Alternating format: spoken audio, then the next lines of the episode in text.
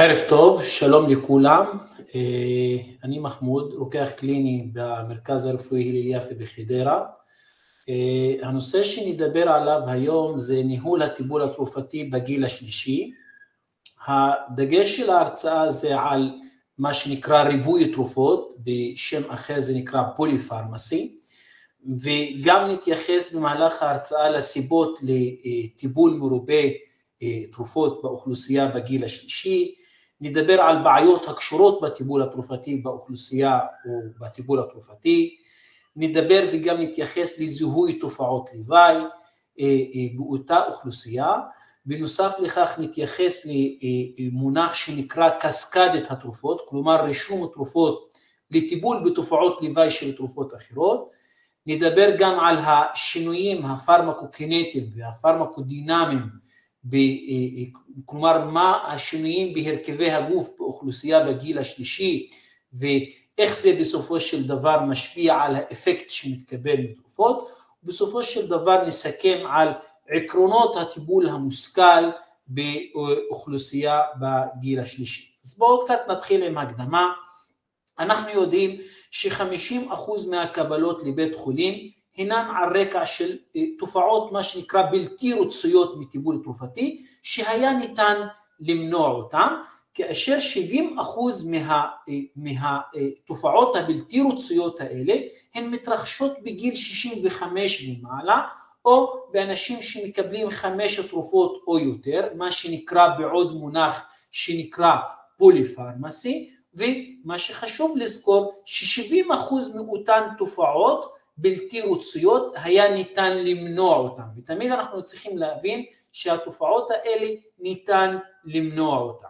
עכשיו, כשאנחנו מדברים על המונח הזה שנקרא פוליפרמסי, או טיפול מרובה תרופות, מה פירוש המונח הזה פוליפרמסי? הרבה מדברים על מונח שנקרא פוליפרמסי.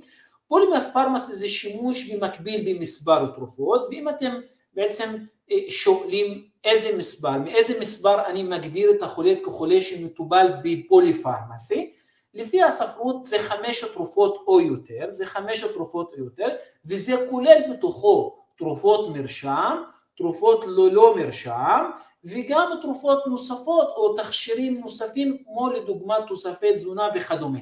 ולכן להגדרה שפוליפרמסי, טיפול מרובה תרופות, זה שהבן אדם מקבל חמש תרופות או יותר, הוא יוגדר כבן אדם שהוא תחת הכותרת של פוליפרמסי. עכשיו, כבר אתם מכירים את התמונה הזו של שקית התרופות עם מספר התרופות ולצערנו הרב זה יכול להיות בשקית ויכול להיות גם בארון, שאתם רואים את המספר התרופות הזה ובחלק מהאנשים אנחנו רואים שיש אותה תרופה במספר אריזות תחת שם אחר, מדובר בעצם באותה תרופה עם כמה שמות, חשוב מאוד לשים לב וננהל, לנהל, לנהל את הארון הזו שיש לנו כאן, ומה שחשוב באותה אוכלוסייה בגיל השלישי זה לא לרשום תרופות, זה האתגר בניהול טיפול תרופתי בגיל השלישי זה להפחית מספר התרופות, זה להפחית את מספר התרופות, זה בדיוק העניין ולזה אנחנו בעצם אה, אה, נתמקד היום במהלך ההרצאה, זה איך אפשר לצמצם את מספר התרופות, שנרש... אה, מספר התרופות שנרשמות באותה אוכלוסייה.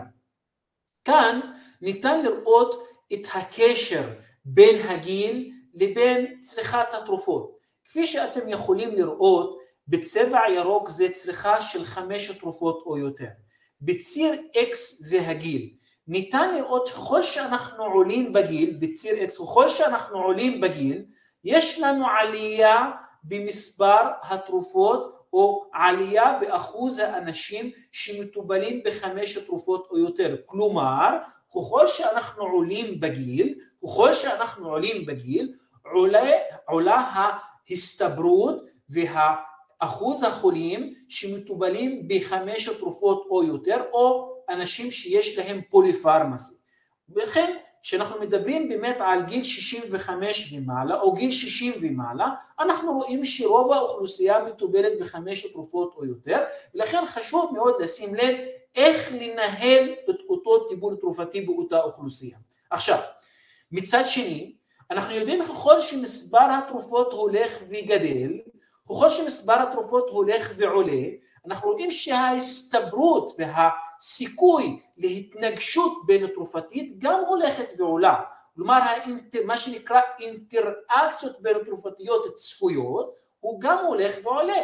ולכן אנחנו צריכים להבין את זה, שככל שמספר התרופות הולך ועולה, גם ההסתברות להתנגשות ויחסי גומלין בין התרופות יכול להגיע אפילו עד 100%. ניתן לראות שבאנשים שמטובלים בשמונה תרופות ויותר, ההסתברות שיהיה לנו אה, אה, התנגשות ויחסי גומלין בין התרופות, הוא יכול להגיע עד 100%. ולכן חשוב מאוד לשים לב שהאינטראקציות האלה, לגלות אותן ולהימנע מהן, וככל שאנחנו מעלים את מספר התרופות, אנחנו מאבדים שליטה.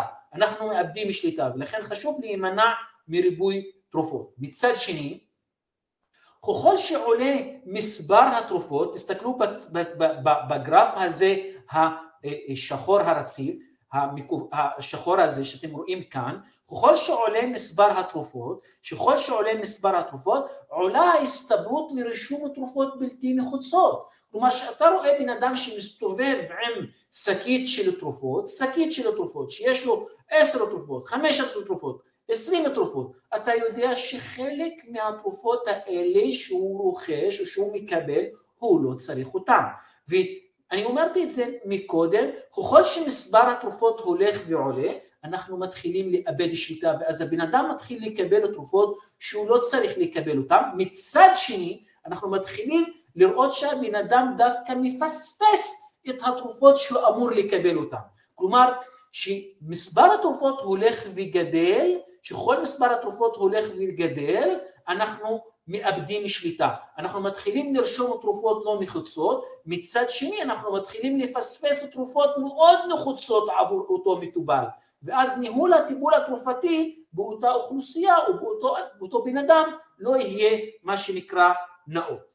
עכשיו, אנחנו בעצם רואים גם מהן הסיבות שיכולות להיות לטיפול מרובה תרופות? מה יכול להיות, למה אנחנו רואים אנשים שמטובלים, יש להם טיפול מרובה תרופות? למה אנשים מסתובבים עם שקיות של תרופות? אחד, זה ריבוי מחלות כרוניות. הרבה אנשים, אנחנו יודעים שיש להם הרבה מחלות, הרבה מחלות, אי ספיקת לב, אי ספיקת כליות, אי ספיקת אה, אה, אה, מחלת לב איסכמית, היפרליבידמיה, יתר לחץ דם, אז האנשים האלה יש להם יותר מחלות, זה אומר יותר תרופות. דבר שני, יש לנו גם בעולם או בקליניקה היצע רחב של תרופות. אנחנו רואים שיש הרבה מגוון רחב של תרופות. מצד שני, אנחנו יודעים שיש צורך גם ליישם הנחיות קליניות מקובלות. אנחנו רואים שלדוגמה, באי ספיקת לב, אנחנו יודעים שחולה עם אי ספיקת לב, לדוגמה סיסטולית, החולה הזה צריך לקבל תרופה 1, 2, 3, 4, כי התרופות האלה, הקרדיולוג אמר שהתרופות האלה משברות את הפרוגנוזה ומפחיתות את תמותה אצל אותו מטובל.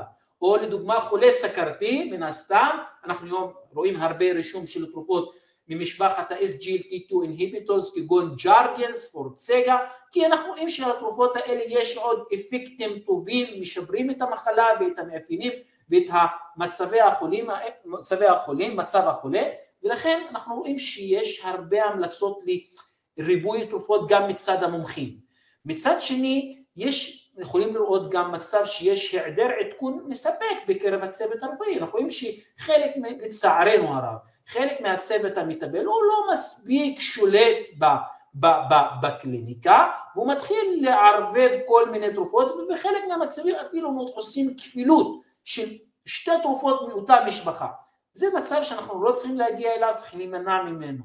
דבר נוסף, חוסר זמן של הצוות המטפל. לפעמים אתה נכנס לרופא, רוצה לסגור את הביקור כמה שאפשר מהר, רושם טיפול, לא מסתכל על מה שהיה לאותו מטופל בתיק הרפואי שלו. או שאתה הולך לדוגמה למומחה, ואותו מומחה מסתכל על התחום שלו, מסתכל על נוירולוגיה, מסתכל על קרדיולוגיה, על אנדוקרונולוגיה, אבל לא מסתכל על שאר הדברים שיש באותו אה, מטובל. דבר נוסף, ציפייה. אנחנו רואים היום שיש ציפייה של המטובל שאם הוא נכנס לרופא, רופא משפחה, רופא מומחה, אז הוא צריך לדעת שהוא הוא צריך לצאת עם תרופה. אם לא יצא עם תרופה, מצב לא טוב, הוא צריך לצאת עם אנטיביוטיקה, כמו בילדים. צריך לצאת עם אנטיביוטיקה, לא משנה מה צריך אנטיביוטיקה. אם הרופא לא נתן אנטיביוטיקה, אז לא טוב. אז זה גם צריכים להימנע ממנו. ודבר חשוב ביותר זה בעיות היענות, בעיות מה שנקרא compliance, היענות לטיפול, שאתה מקבל את הטיפול. ויש גם בעולם הפרמקולוגיה, יש, ובעולם התרופות יש דבר שנקרא היענות, ומצד שני יש דבר שנקרא הצמדות. מה ההבדל בין היענות לבין הצמדות? היענות שאני מקבל את הטיפול שאני מקבל את הטיפול, אני נענה לזה, אני מקבל את הטיפול, אבל זה לא בהכרח שאני מקבל אותו בדיוק לפי ההנחיות. אז מה זה אומר הצמדות? אני מקבל את הטיפול ומקבל אותו בדיוק לפי ההנחיות. לדוגמה, אני מקפיד לקחת את התרופה עם אוכל, או שאני מקפיד לקחת את התרופה ללא אוכל, או שאני מקפיד לקחת את התרופה בערב או בבוקר. זה נקרא, אני נצמד לטיפול התרופתי. אני נענה לו, אבל גם אני נצמד לו. אז זה חשוב להבין את ההבדל בין שני המונחים. אז כל אלה הן הסיבות לטיפול מרובה תרופות. וכשאנחנו מסתכלים, יש לנו מונח חשוב בעולם התרופות שנקרא drug related problems, מה שנקרא בעיות הקשורות בטיפול התרופתי. מה זה אומר בעיות הקשורות בטיפול התרופתי? זה מונח רחב שמתחתיו יש בעיות שנוצרות כתוצאה מטיפול תרופתי. אחד מהם זה תופעות לוואי. אנחנו רואים שטיפול תרופתי עלול לגרום לתופעות לוואי ואחד האתגרים זה לזהות תופעות לוואי גם על ידי הצוות המטבל אבל לא רק, אנחנו אומרים גם היום למטובל עצמו אתה צריך לקרוא את העלון, יש עלון לצרכן במשרד הבריאות מאושר, תפתח, תקרא, תראה, תראה מה קורה, אולי אתה מפתח תופעת לוואי שרשומה וידועה, אז אתה תעיר על זה, אל תהיה, אל תס... לא, לא להעלים את זה או לא להסתיר את זה. דבר נוסף, השפעות גומלין, יחסי גומלין, אינטראקציות. אתם אומרים לזה גם המילה של התנגשות. כן, התנגשות בין תרופתית. חשוב מאוד לשים לב לעניין הזה של שהתרופות שאני מקבל אותן לא מתנגשות אחד עם השנייה. דבר נוסף, שימוש בתרופה ללא התוויה. הרבה אנשים, אנחנו רואים אותם, לדוגמה, מקבלים תרופה שהוא לא צריך אותה. לדוגמה, אתן לכם דוגמה, אומברדקס, לוסק. חלק גדול מהאוכלוסייה מקבל את הלוסק כי פעם נרשם לו ועד היום מקבל. זו תרופה שהיא מאוד שכיחה באוכלוסייה מבוגרת, באוכלוסייה גריאטית. אתם צריכים להבין שלתרופות האלה שאתם אפילו לפעמים קונים אותן ללא מרשם, יש להן מחיר של תופעות לוואי. התרופות האלה עלולות לגרום לזיהומים לדוגמה במערכת העיכול, עלולות לגרום להפרעות במלחים בתוך מחזור הדם. זה לא תרופה שאני אקח אותה כמו בונבון, שמתי שבא לי ו non stop, טוב לי עם זה, אני אקבל את זה. דבר נוסף, אנחנו לפעמים שתחת המונח הזה בעיות קשורות בטיפול התרופתי יש דבר שנקרא התוויה לא מטופלת. מה זה אומר? יש, לה, יש לחולה הבחנה כלשהי, אבל לא מקבל טיפול עבורה. הפוך, כלומר כאן צריך לתת טיפול ולא מקבל טיפול. לדוגמה, חולה עם הפרעות קצב, לדוגמה כמו פרפור פרוזדורים, אטריאל פיברילשן, ולא מטובל בטיפול נוגד קרישה, או חולה אחרי צנתור ולא מקבל טיפול בנוגדי תסיות, מה שנקרא מדלילי דם. זה, זה חשוב לשים לב שמסתכל מה האבחנות שיש למטובל ומה הוא מקבל.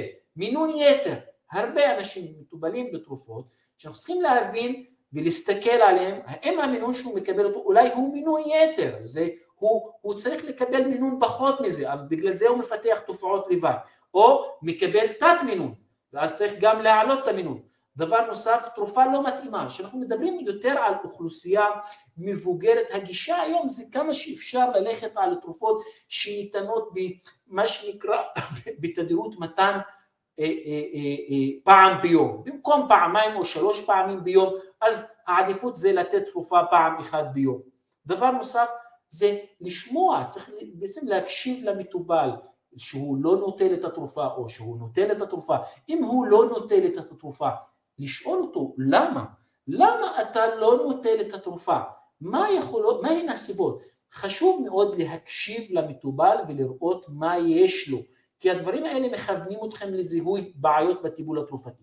עכשיו, אם אנחנו מסתכלים על הקשר, אם אנחנו מסתכלים על הקשר בין ריבוי תרופות לבין בעיות בטיפול התרופתי, אנחנו יודעים שבאנשים שיש להם חמש תרופות שלוקחים אותם במקביל, הסיכוי לבעיות בטיפול התרופתי עומד על 50 אחוז. בבן אדם שמקבל שמש, שמונה תרופות או מעלה, אנחנו יודעים שההסתברות שיש לו בעיות בטיפול התרופתי יכול להגיע עד 100%. שאני לא אומר שכל הבעיות האלה הן חמורות ומחייבות התייחסות עכשיו, אבל יש שם בעיה בטיפול שהוא מקבל אותו, וחשוב לזה, לזהות את הבעיה הזו וליידע את המטובל שיש כאן בעיה כלשהי. ודבר נוסף, גם ככל שמספר התרופות עולה, ההסתברות לתופעות לוואי גם הולך ועולה. אנחנו הזכרנו את זה מקודם, וחשוב מאוד להסתכל, לדוגמה, בחלק מהעבודות ראו ש-82 מהתופעות הלוואי באנשים שמקבלים, ההסתברות שתהיה תופעת, תופעות לוואי זה עומד על 82% באנשים שמקבלים שבע תרופות או יותר. כלומר, אנחנו מגיעים לאחוזים מאוד גבוהים באנשים שמטובלים בפוליפרמסי. ואז כשנשאלת השאלה, תגיד, איזה תרופות אתה חושב שאנחנו צריכים לפתוח עין עליהן? איזה תרופות שאתה רואה בספרות או בקליניקה, זה תרופות שבאמת אנחנו צריכים לשים לב, כי אלה תרופות זה, זה פצצה מתקתקת, אלה התרופות שעלולות לגרום להרבה בעיות ויש הסתברות שהבן אדם יפתח, אה, אה, אה, יפתח בעיות מאותו טיפול. אז נגיד לכם, תרופות נוגדות לקרישה, כמו קומדין, כמו איליקוויס, כמו קסרלטו, ברדקסה, לא רק, גם תרופות נוגדות תסיות, כגון לדוגמה אספרין, אספרין, קרטיה, מיקרובירין, ברלנטה, איפיין, לא לתרופות, גם צריך לשים לב לתרופות ממשפחת שמטבלות מסכרת, אינסולינים, אינסולינים, אינסולינים זה תרופות שעלולות לגרום, הרבה מהקבלות יכולות להיות קבלות לבית חולים כתוצאה מהזרקה לא נכונה או ממינון יתר או תת מינון של מה? של אינסולינים ולא רק אינסולין, לא רק התרופות לסכרת שניתנות בהזרקה אלא גם תרופות לסכרת שניתנות דרך הפה אז זה גם זה, אלה תרופות שכן אנחנו צריכים לשים לב אליהן. עכשיו, כשאנחנו מסתכלים, וזה בעצם לא שאנחנו, זה, זה בעולם, איזה תרופות עם ההסתברות הגבוהה ביותר להפניות לבית חולים, תסתכלו, בראש ובראשונה אנחנו רואים את הקומדין, התרופה הזו שהיום גם מחליפים אותה לנוגדי קלישה אחרים כמו אליקוויס, ברדקסה, אקסרלטו, אלה תרופות שאנחנו צריכים לשים לב אליהן, לתופעות לוואי.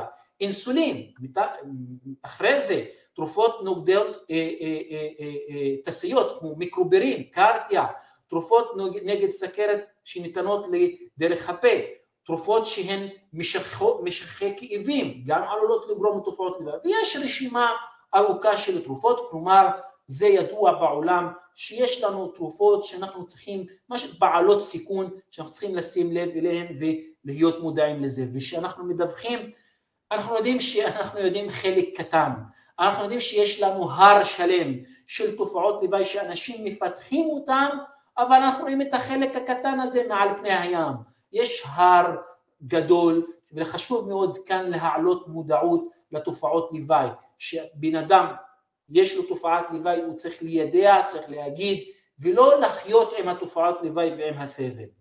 עכשיו, אנחנו נתייחס עכשיו למונח חשוב שנקרא קסקדת התרופות. מה זה אומר קסקדת התרופות במילים פשוטות? קסקדת התרופות זה אומר שאני רושם תרופה חדשה לטיפול בתופעת לוואי של תרופה אחרת שאני מקבל. אני מקבל תרופה מסוימת, אני מפתח תופעת לוואי מאותה תרופה, ואז לטיפול בתופעת לוואי הזו אני נותן למטובל תרופה לטיפול בתופעת לוואי. מה אני עשיתי בסוף? אני עשיתי בסוף ריבוי תרופות. אני במקום שאני ישנה את התרופה שגרמה לתופעת לוואי, לא, אני משאיר אותה ואני מוסיף טיפול נוסף לטיפול בתופעת לוואי. זה נקרא קסקדת התרופות. כלומר, קסקדת התרופות זה שאני רושם תרופה חדשה לטיפול בתופעת לוואי של תרופה נוספת שאני מקבל. ניקח דוגמה, ניקח דוגמה.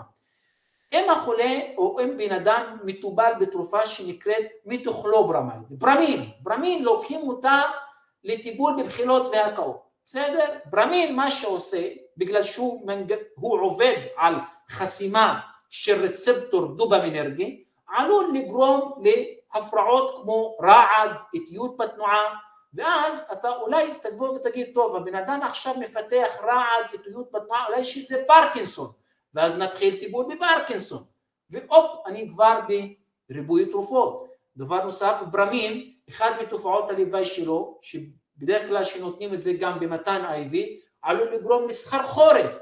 ואז אם הבן אדם לוקח ברמין ויש לו סחרחורת, הוא הולך לרופא, אומר לו, טוב, יש לי סחרחורת, אז בוא ניתן לך תרופה לטיפול בסחרחורת. במקום שאני אשנה את הברמין, אני נותן עוד תרופה לטיפול בתופעת לוואי של הברמין. תן עוד דוגמה. יש תרופה שנקראת אמלודיבין, נורבסק, לטיפול ביתר לחץ דם. אחד מתופעות הלוואי של התרופה הזו עלולה לגרום להופעת בצקות ברגליים. ואז כשאתה רואה בצקות ברגליים, הופ, יש פה מים ברגליים, בוא ניתן משתן. משתן נותנים פוסיד. פוסיד זה משתן, מה הוא, הוא פוגע ומפריע לרמת המלחים בדם, אז הבן אדם, האשליגן אצלו יורד בדם, נותנים לו תוספת של אשליגן. אשליגן שאתה נותן דרך הפה גורם לגירוי בוושת, גירוי בוושת הוא יקבל לוסק. אז הכל התחיל מהתרופה הזו, שאם הייתי משנה אותה, הייתי מונע את כל הקסקדה הזו שבאה בתור. בואו ניקח עוד דוגמה. יש לנו תרופה שמטפלת ברעד, ולא רק רעד, מטפלת גם בעוד דברים אחרים, כמו לדוגמה יתר בעילות של בלוטת התריס, נקראת פרופרנולול. התרופה הזו, מהמאפיינים שלה, לא משנה מה השם שלה, מהמאפיינים שלה, התרופה הזאת היא שומנית מאוד, מאוד שומנית. תרופה שהיא שומנית, היא חודרת יותר למערכת העצבים, וחודרת למוח. כשהיא חודרת למוח, בשימוש ארוך טווח, עלולה לגרום לדיכאון. דיכאון, אם הבן אדם מפתח דיכאון, אז יצטרך גם לקחת צברלקס. צברלקס, אם לוקחים אותו בחלק מהחולים בלילה, עלול לגרום להפרעות שינה. לטיפול בהפרעות שינה ניתן טיפול בבבן. ובן, מה יגרום? לנפילות. אז כל הנפילה הזו התחילה מכך שהבן אדם קיבל תרופה, שהתרופה הזאת גרמה לו לתופעת לוואי שנקראת דיכאון, בגללה קיבל את צברלקס. צברלקס גם גרם לתופעת לוואי של הפרעות שינה. הבן אדם קיבל טיפול, טיפול בהפרעות שינה, והטיפול הזה להפרעות שינה גרם לו לנפילה. אז צריך, כשבאים להעריך טיפול תרופתי, אנחנו צריכים להסתכל על הכל. אנחנו צריכים להסתכל על כל רשימת התרופות שהבן אדם מקבל ולהתחיל לזהות בעיות שקשורות בטיפול התרופתי. עכשיו, כשאנחנו מדברים על בן אדם בגיל השלישי, אנחנו צריכים להבין שהרכב הגוף שלו משתנה. ספיגת התרופות אצלו שונה, הביזור של התרופות אצלו אחרת, הבירוק של התרופות גם אחרת, וגם הפינוי של התרופות הוא אחר. כלומר, כשאנחנו מדברים על בן אדם בגיל השלישי, אנחנו צריכים להבין שהספיגה אצלו משתנה, הביזור משתנה, המטאבוליזם, מה שנקרא בירוק התרופה משתנה, ובסופו של דבר גם הבינוי של התרופה משתנה. אז חשוב מאוד, כל אלה במונחים פרמקולוגיים זה נקרא פרמקו-קיניטיקה, זה נקרא פרמקו-קיניטיקה, ולכן חשוב מאוד לשים לב למונח הזה שנקרא פרמקו-קיניטיקה.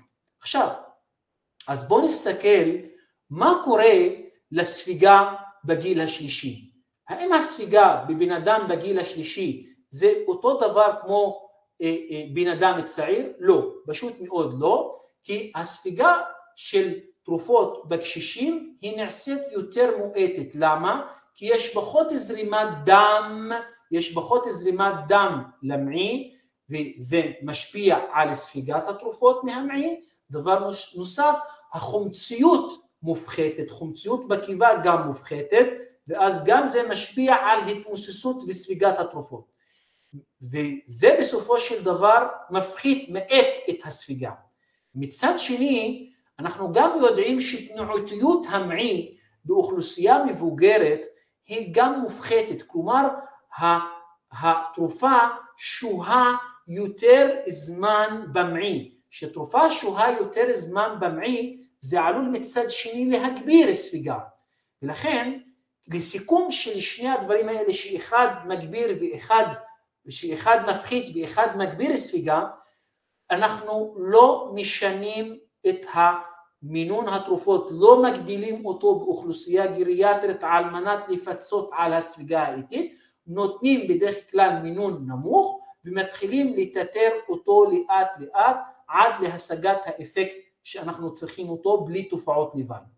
מצד שני, כשאנחנו מסתכלים על ביזור התרופות בגוף, באוכלוסייה גריאטרית אנחנו יודעים שהרכב הגוף משתנה. באוכלוסייה גריאטרית יש פחות מסת שריר ויש פחות מים בגוף, אבל מצד שני עולה מסת השומן. הגוף הפך להיות יותר עם מסת שומן, ולכן אם אנחנו מסתכלים בצד ימין על תרופות שהן מסיסות מספיק במים, שמתמוססות במים, אז התרופות האלה מתרכזות יותר במחזור הדם, והרמה שלהן בתוך מחזור הדם עולה, דבר שעלול לגרום בסופו של דבר לאפקט טוקסי, להרעלה מאותן תרופות. מצד שני, אנחנו צריכים להבין שבן אדם בגיל מבוגר, יש לו עלייה במסת השומן.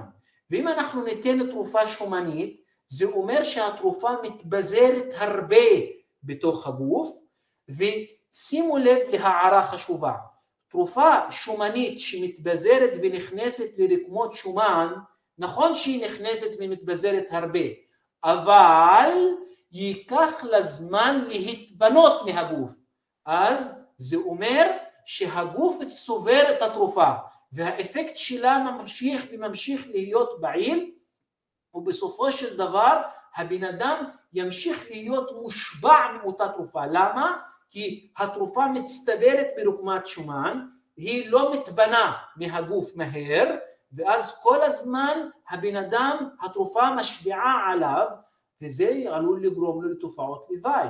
לדוגמה, מהתרופות שאתם צריכים לשים לב אליה, זה האסיבל. אסיבל זו תרופה שומנית, מצטברת מגיעה לרקמות שומן, וייקח לה זמן עד שהיא תצא מהגוף. לכן, כאן ניתן לראות גם בגברים וגם בנשים שאנחנו עולים בגיל, מסת השומן הולכת ועולה. כשאנחנו עולים בגיל, מסת השומן הולכת ועולה. עכשיו, כשאנחנו גם מסתכלים על בירוק התרופות, אתם צריכים להבין שבאוכלוסייה מבוגרת, מי שאחראי על מטאבוליזם, המילה מטאבוליזם זה אומר בירוק תרופות, בירוק תרופות. מטאבוליזם זה פירוק תרופות. האיבר העיקרי שמפרק תרופות בגוף, כפי שאתם יודעים, זה הכבד.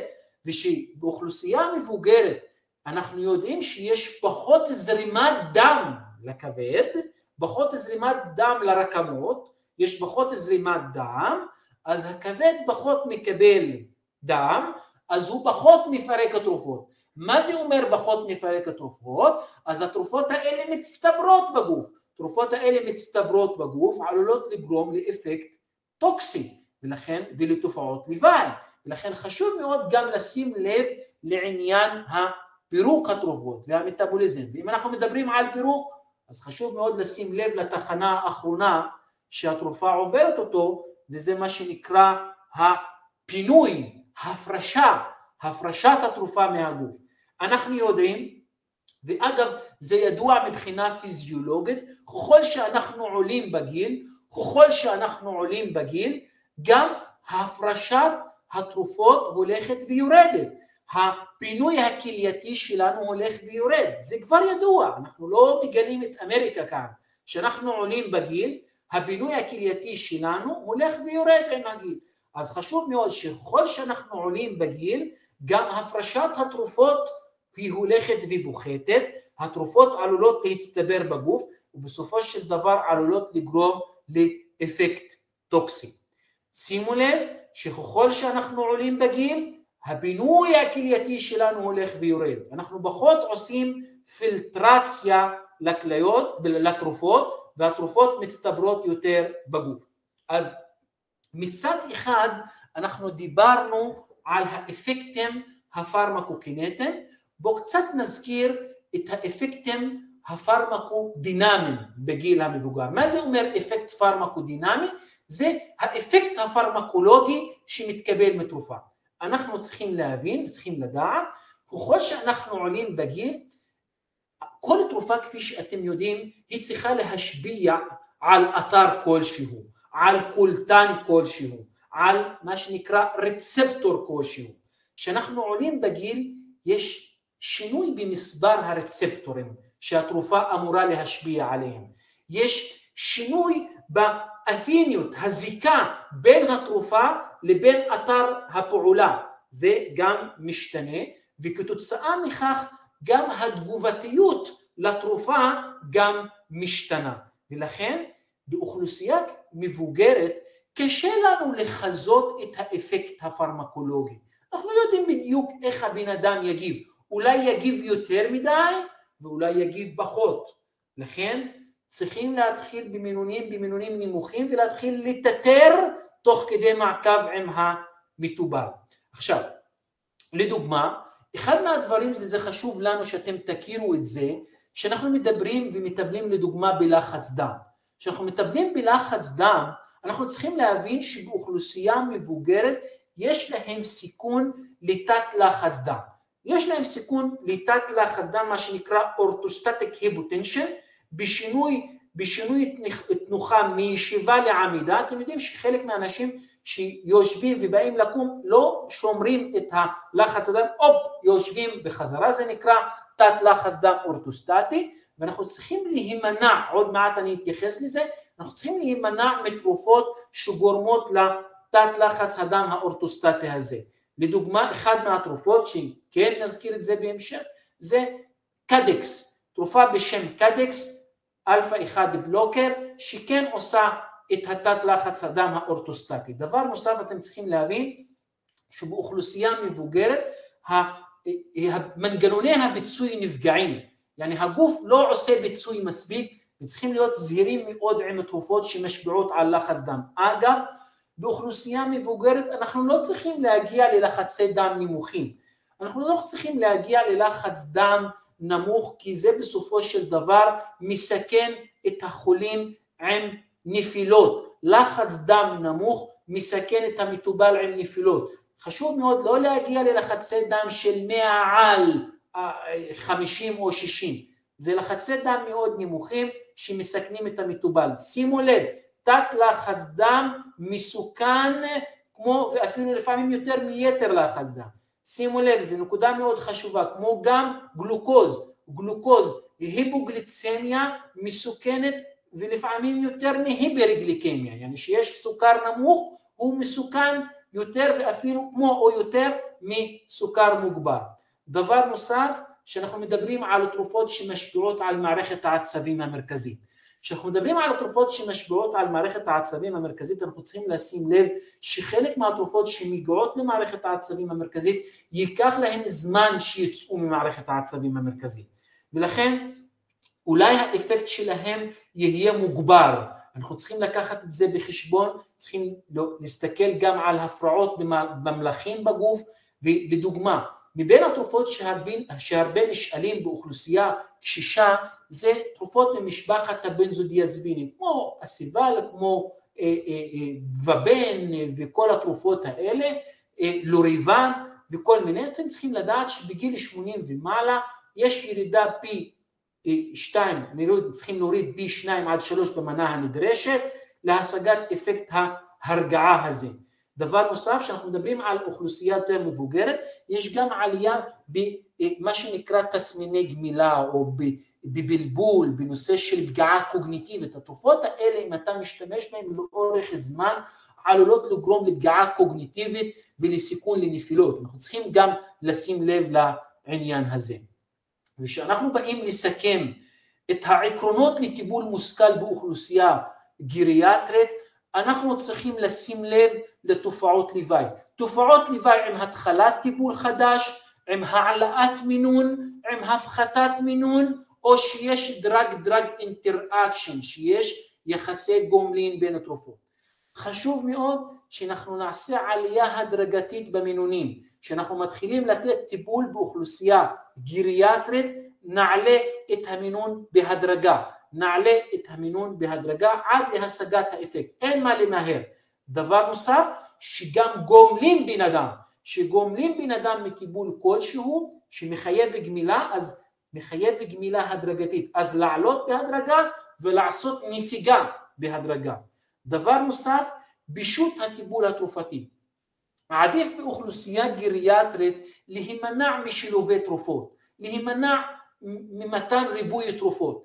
חשוב לתת תרופות במתן של פעם ביום במקום מספר פעמים ביום. דבר נוסף, כל הזמן, כל הזמן אתם צריכים להבין שצריך מעקב, צריך לפתוח את השקית הזו, כל חודש, חודשיים, שלוש, לפתוח את השקית הזו, לראות מה יש בתוכה. האם כל טיפול שיש לי בתוך השקית, אני עדיין צריך אותו. חשוב מאוד, לדוגמה, אחד מהדברים שגם אני אזכיר את זה רק הערה למישהו שיש לו אי ספיקת כליות. בדרך כלל אי ספיקת כליות מחייבת מעקב כל שלושה עד שישה חודשים.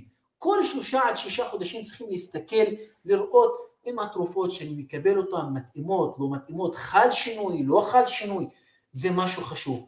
ודבר חשוב זה מעקב אחרי תרופות בעלות סיכון מוגבר. הזכרתי מקודם נוגדי קרישה, נוגדי תסיות, מדללי דם, תרופות לסכרת, תרופות שעובדות על הלב, כמו דיגוקסין לדוגמה, זה תרופות שמחייבות לפעמים אה, אפילו מעקב אחרי רמת התרופה בתוך מחזור הדם, אנחנו צריכים להיות מודעים לתרופות, צריכים להיות מודעים, היום גם המטובלים הם חכמים, הם, הם, הם, הם מכירים את התרופות מספיק ויודעים טוב מאוד את התופעות לוואי, אבל עוד יותר, שנדע עוד יותר ונדע לזהות עוד יותר בעיות בטיפול התרופתי. אנחנו כצוות רפואי אני אזכיר עכשיו משהו קצת לצוות הרפואי, שמטפלים בחולה עם ריבוי תרופות, אנחנו צריכים, ושיש לנו חולה עם תרופות, אנחנו צריכים להסתכל על אבני יסוד. מה הם אבני היסוד? אחד, כשיש לך חולה עם תרופות, צריך לדעת מה המטרה שלך מהטיפול שאתה נותן. מה המטרה שלך? לאיזה מטרות אתה קולע? דבר שני, איזה תרופות אתה לא מוותר עליהן? איזה תרופות אתה רואה שברשימת התרופות שהחולה מקבל אותן, את אלה אני לא מוותר עליהם. לדוגמה, אתן לכם דוגמה, הפרעות בבלוטת התריס. אז אני לא אוותר על, לדוגמה, אלטרוקסין, בסדר? לדוגמה. אה, אה, ניקח עוד דוגמה, יש לנו גם, אה, גם שנסתכל על איזה תרופות נחוצות, מצד שני אני אסתכל על איזה תרופות לא נחוצות למטובל, איזה תרופות שעדיין נקבל אותן והוא לא צריך לקבל אותן. האם הבן אדם השיג את המטרה הטיפולית מאותן התרופות? אם השיג כבר והוא בשליטה, אולי נשקול להפסיק. נסתכל על תופעות לוואי, נקשיב למטובל, מה יש לך? מה אתה מתלונן? חלק מהתלונות של המטובל הן מטיפול התרופתי. גם הנושא, כאן אין מה להתבייש.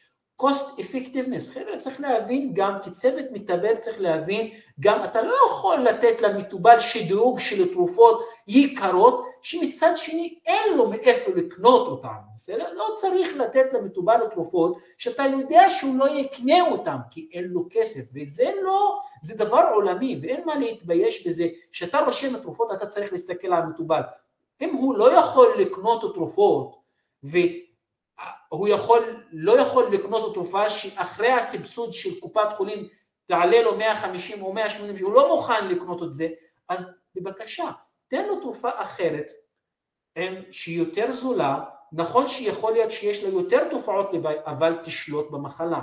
ודבר חשוב, זה נושא של adherence, compliance. ניתן לדוגמה, אנשים שלא מקפידים לדוגמה על מתן או לקיחת התרופות, לדוגמה נוגדות קרישה, כמו לדוגמה אליקוויס, קסרלטו, ברדקסה, האנשים האלה זה יעלה להם ביוקר פספוס של תרופות כי יכולים לחוות שבץ מוחי או לחוות אירוע טרומבוטי קרישיות בוורידים שזה עלול לסכן להם את החיים. לכן חשוב מאוד לשים לב לקומפליינס, להיענות לטיפול התרופתי. וכשאנחנו מגיעים, אתם שואלים לפעמים, מה, מה, מה, האם יש הנחיות מסוימות באוכלוסייה הגריאטרית? כן. יש לנו פרק או יש לנו נייר עמדה, הנחיות שנקראות הנחיות או קריטריונים של בירס. בירס זה אה, בעצם רשימה של תרופות שאינן מתאימות למתן באוכלוסייה המבוגרת. זה הנחיות וזה קריטריונים של בירס. זה תרופות שהשימוש בהן אינו מומלץ באוכלוסייה גריאטרית. למה? כי הסיכון מהתופעות, מהתרופות האלה עולה על התועלת. הסיכון מהתרופות האלה עולה על התועלת, ולכן חשוב שאנחנו מנהלים טיפול תרופתי עבור בן אדם או אה, באוכלוסייה גריאטרית להימנע מאותן תרופות מיותרות. לדוגמה, אתן לכם דוגמה ככה בזריזות, דיברת עליה, קדקס, קדקס לטיפול ביתר לחץ דם, עלולה לגרום לירידה חדה בלחץ הדם ולנפילות. עוד תרופה בשם דיגוגסין, שהיא מטפלת בהפרעות קצב ולבעיות בלב. דיגוגסין זו תרופה שיש לה מה שנקרא חלון תרבויטי צר.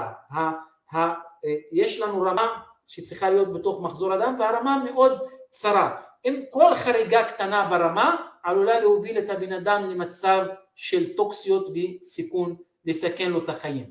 עכשיו, ניקח דוגמה מסיפור מקרה מהעולם האמיתי שאתם תקשיבו ותבינו את הטיפול שלכם. חשוב מאוד להבין את הטיפול שאנחנו ניתן למטובל. כשאתה הולך למומחה סכרת, כשאתה הולך למומחה אה, אה, אה, לנפרולוג, כשאתה הולך לקרדיולוג, להקשיב עד הסוף ומה אתה בדיוק צריך לעשות. כאן מדובר בחולה, צעיר בן 68, שהגיע עם מצב נקרא חמצת מטבולת, עם אה, אי ספיקת כליות מאוד חדה, הבן אדם, החולה הזה הועבר לטיפול נמרץ, הצטרך דיאליזה, אבל בסוף הוא, הוא הידרדר ונפטר. והסתכלנו מה בדיוק עומד מאחורי כל הסערה הזו של הפגיעה האקוטית בתפקוד הכלייתי, שינוי במצב הגזם בדם והפרעות האלקטרוטליות שהיו למטובל, אנחנו מגלים שהבן אדם הזה קיבל תרופה לסכרת בשם אקסקדו, שזה כולל בתוכה שתי תרופות, שזה מקל על המטובל, זה מקבל שתי תרופות, אחד מהם אה, אה, אה, נקראת מטפורמין ועוד תרופה נקראת דבגליפלוזין, אבל מי שרשם לו את הטיפול הזה, מי שרשם לו את הטיפול הזה, הכוונה שלו הייתה שהוא יפסיק את הטיפול הקודם וימשיך עם זאת במקום. המטובל לא הבין את זה כמו שצריך, הוא המשיך לקבל את שניהם במקביל. כשהוא המשיך לקבל את שניהם במקביל ולא הבין טוב או לא הסבירו לו טוב את הבעייתיות כאן או מה, הוא, מה שהוא צריך לעשות, הוא הגיע למצב הזה. ולכן במקרה הזה אנחנו מדברים על בן אדם שקיבל טיפול שהיה מקבל אותו ונוסף לו טיפול במקום, אז הוא לא עשה במקום, המשיך לקבל את שניהם וזה סיכן לו את החיים. חשוב מאוד שנרשם לכם טיפול חדש, לשאול, זה במקביל או שזה בא במקום, בסדר? זו המילה החשובה, זה בא במקום או שזה בא במקביל. עוד דוגמה, הרבה, וראיתי אפילו גם בפורום כאן, שאלות של מה עם התוספים? תוסף שאתה לא צריך אותו, אל תקנה אותו. תוסף שאתה לא צריך אותו, אל תקנה אותו. אין לנו מספיק מידע בספרות המקצועית לגבי תוספים. אנחנו לא יודעים, אנחנו ברפואה, אנחנו לא יודעים בדיוק האם יש הוכחה חד משמעית שהתוסף הזה יעזור לך. אין משהו שהוא מחקר חזק שמתאר את זה ונותן לנו המלצה. ולכן אם אתה בבדיקות הדם אין לך חסר, בבקשה אל תיקח, אף אחד אמר לך לקחת. זה שאלה למי ששואל אותי על תוספים. תוספים אתה לא צריך, אתה לא תיקח. דוגמה, יש תוסף, זה ויטמינים, זה triple של ויטמינים, זה סוג של תרופה, זה טריבימין. טריבימין, אתם רואים אותו כאן בתמונה, זה ויטמין B1, ויטמין B6, ויטמין B12. שימו לב שהתוסף הזה מכיל בתוכו ויטמין, ויטמין B6 בכמות של 250 מיליגרם. 250 מיליגרם, הרבה. מה שיש לנו הוכחה מדעית, שמינון עד עשרה מיליגרם, מינון של נחשב, שימו לב למילה, נחשב בטוח. במינון מעל לעשרה מיליגרם, במינון שהוא אה, אה, לא מוגבל, עלול להיות מסוכן. אז מה אתם לוקחים כאן? כאן אתם לוקחים מינון של 250. 250, חבר'ה, בשביל שיקבל את ה... אה, אה, ויטמין B6 במינון של 250 באופן כרוני, זה עלול לגרום לפגיעה נירופטית, פגיעה עצבית, ולכן אנחנו צריכים לשים לב, זה לא בונבון שמחולק, זה צריך לקחת אותו, צריכים להבין מה כן, מה לא, מה כן, מה לא. חשוב לנהל את הטיפול כמו שצריך. והדבר האחרון שאני הולך לדבר עליו, זה דבר שלפעמים אנחנו נשאלים לגבי פגיעה קוגניטיבית באוכלוסייה גריאטרית. מה הסיבה לפגיעה קוגניטיבית? אחד מהסיבות לפגיעה קוגניטיבית, יש הרבה סיבות. אחד מה, שזה קשור אלינו היום זה תרופות.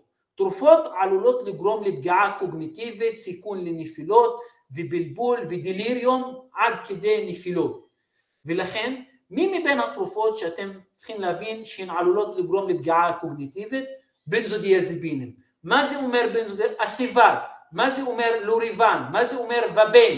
אלה תרופות שגורמות לפגיעה קוגניטיבית. מה גם? תרופות שיש להן השפעה אנטי-חולינרגית. תרופות שיש להן השפעה אנטי-חולינרגית שיכולות לגרום ליובש בפה, טשטוש ראייה, טשטוש בהכרה בלבול, עצירת שתן, תת לחץ דם אורטוסטטי, כל התרופות האלה שיש להן אפקט אנטי-חולינרגי, בסופו של דבר עלולות לגרום לפגיעה קוגניטיבית. חשוב מאוד לשים לב לעניין הזה, חשוב מאוד להימנע מתרופות אה, בעלות אפקט אנטי-חולינרגי, ושימו לב, יש מונח שנקרא עומס אנטי-חולינרגי, עומס אנטי-חולינרגי, שיש יותר עומס אנטי-חולינרגי שיש יותר עומס אנטי-חולינרגי, אז אנחנו צריכים לשים לב אה, אה, אה, לעניין הזה, לעניין הזה, להימנע מתרופות בעלות עומס אנטי-חולינרגי, ככל שהעומס האנטי-חולינרגי עולה, אז אנחנו מסכנים את החולה בפגיעה קוגניטיבית. ואם אנחנו ניקח דוגמה מנושא של drug drug interaction, אז יש לנו תרופה או שלוקחים אותה שנקראת רימוטיב.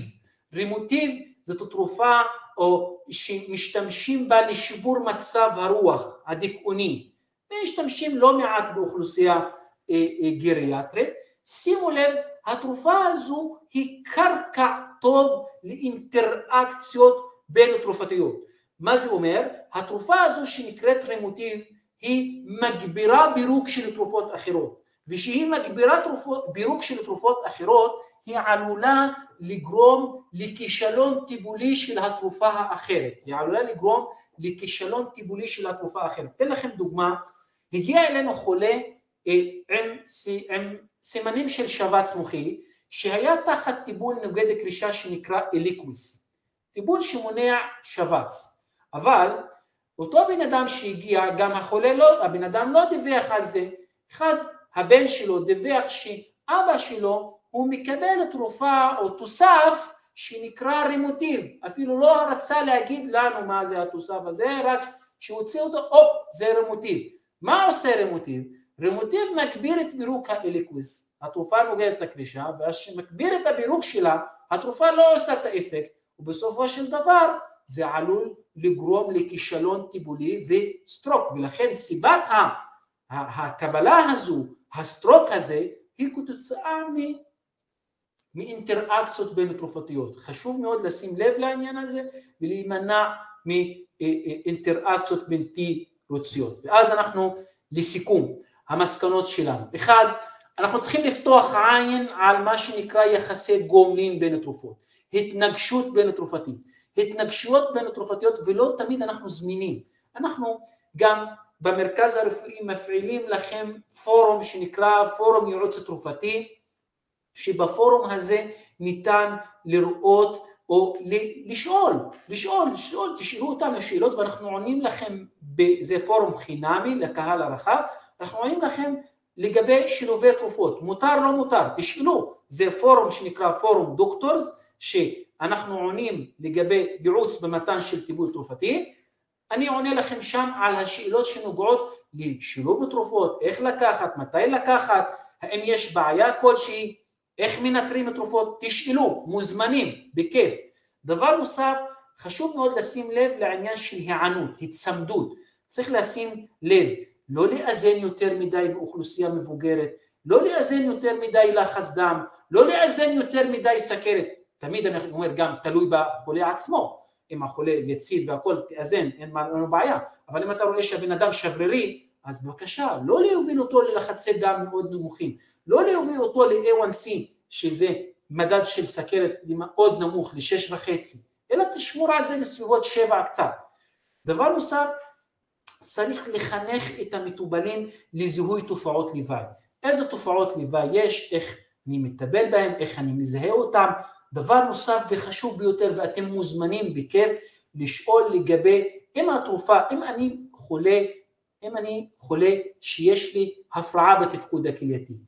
לא צריך, צריך במיוחד בחולה הזה לפתוח עין על כל תרופה שאני צריך לקחת. וכששואלים אותי על תוספים, חולה עם ספיקת כליות בבקשה תוסף שהוא לא צריך אותו, שלא יקבל אותו, אנחנו לא יודעים מה בדיוק יש שם, ואנחנו לא נסכן אתכם ונסכן לכם את הכליות. הפרעה כבדית, חשוב מאוד, בן אדם עם הפרעה כבדית לשים לב, תרופות מתברוק, מתברקות דרך הכבד.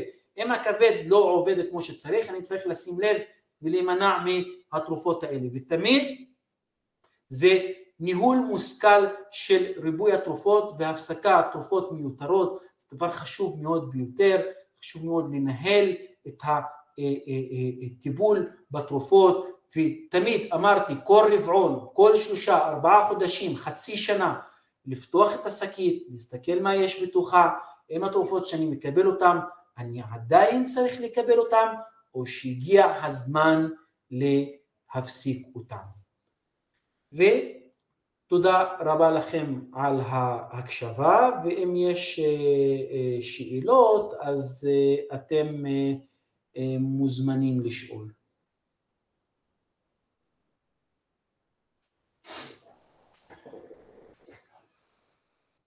טוב, יש לנו כאן, אני אתייחס לכמה שאלות מחוסר הזמן.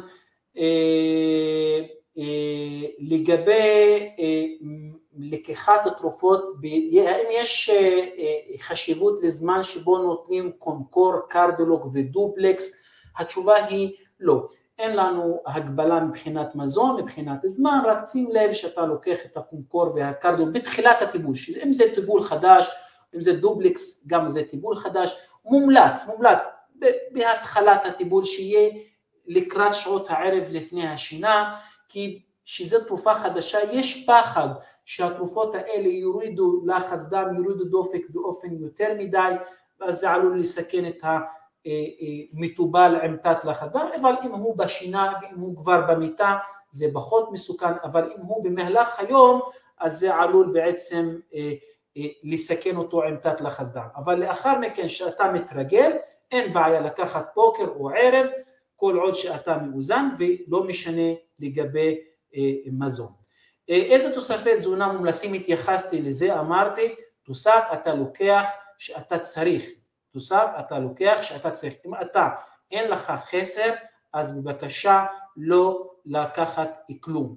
יש עוד שאלה בנושא של, אה, בנושא של אה, אני בן 80 ויש לי אה, שלבקת חוגרת, בגלל כאבים בהמלצות רופא לקחתי ליריקה פעם אחת ותופעות הלוואי היו ממש נוראיות למשך יום שלם אה, ואם יש משהו אחר שאפשר, טוב, זה נקרא כאב, אם אנחנו מדברים על כאב נוירופטי, אז, אז ליריקה זה אחד מהתרופות שכן מטפלות בכאב נוירופטי, תרופה שהיא יעילה, טובה, אבל יש גם עוד חלופות, כמו לדוגמה אה, סימבלטה.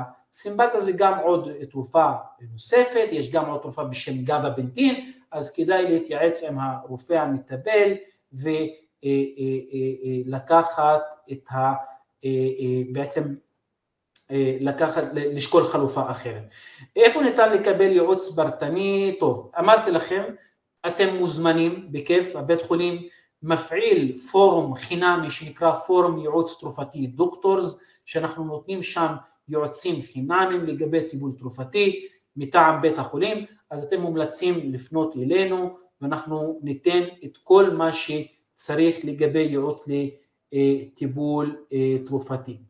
אה, טוב, יש עוד שאלה, אה, יש, אני, הרחבה, מתי יש לקחת תרופות כמו ג'נואט אינלדקס ליפיטור, קרדילוג, ג'נוביה, איליקוויס, אם יש לקחת לפני אוכל או אחרי אוכל, בלילה או ביום. טוב, חבר'ה, ככה, לגבי איליקוויס, תרופה שנלקחת פעמיים ביום, בוקר, ערב, חשוב מאוד להקפיד בוקר, ערב, לא משנה עם או ללא אוכל, לא משנה עם או ללא אוכל.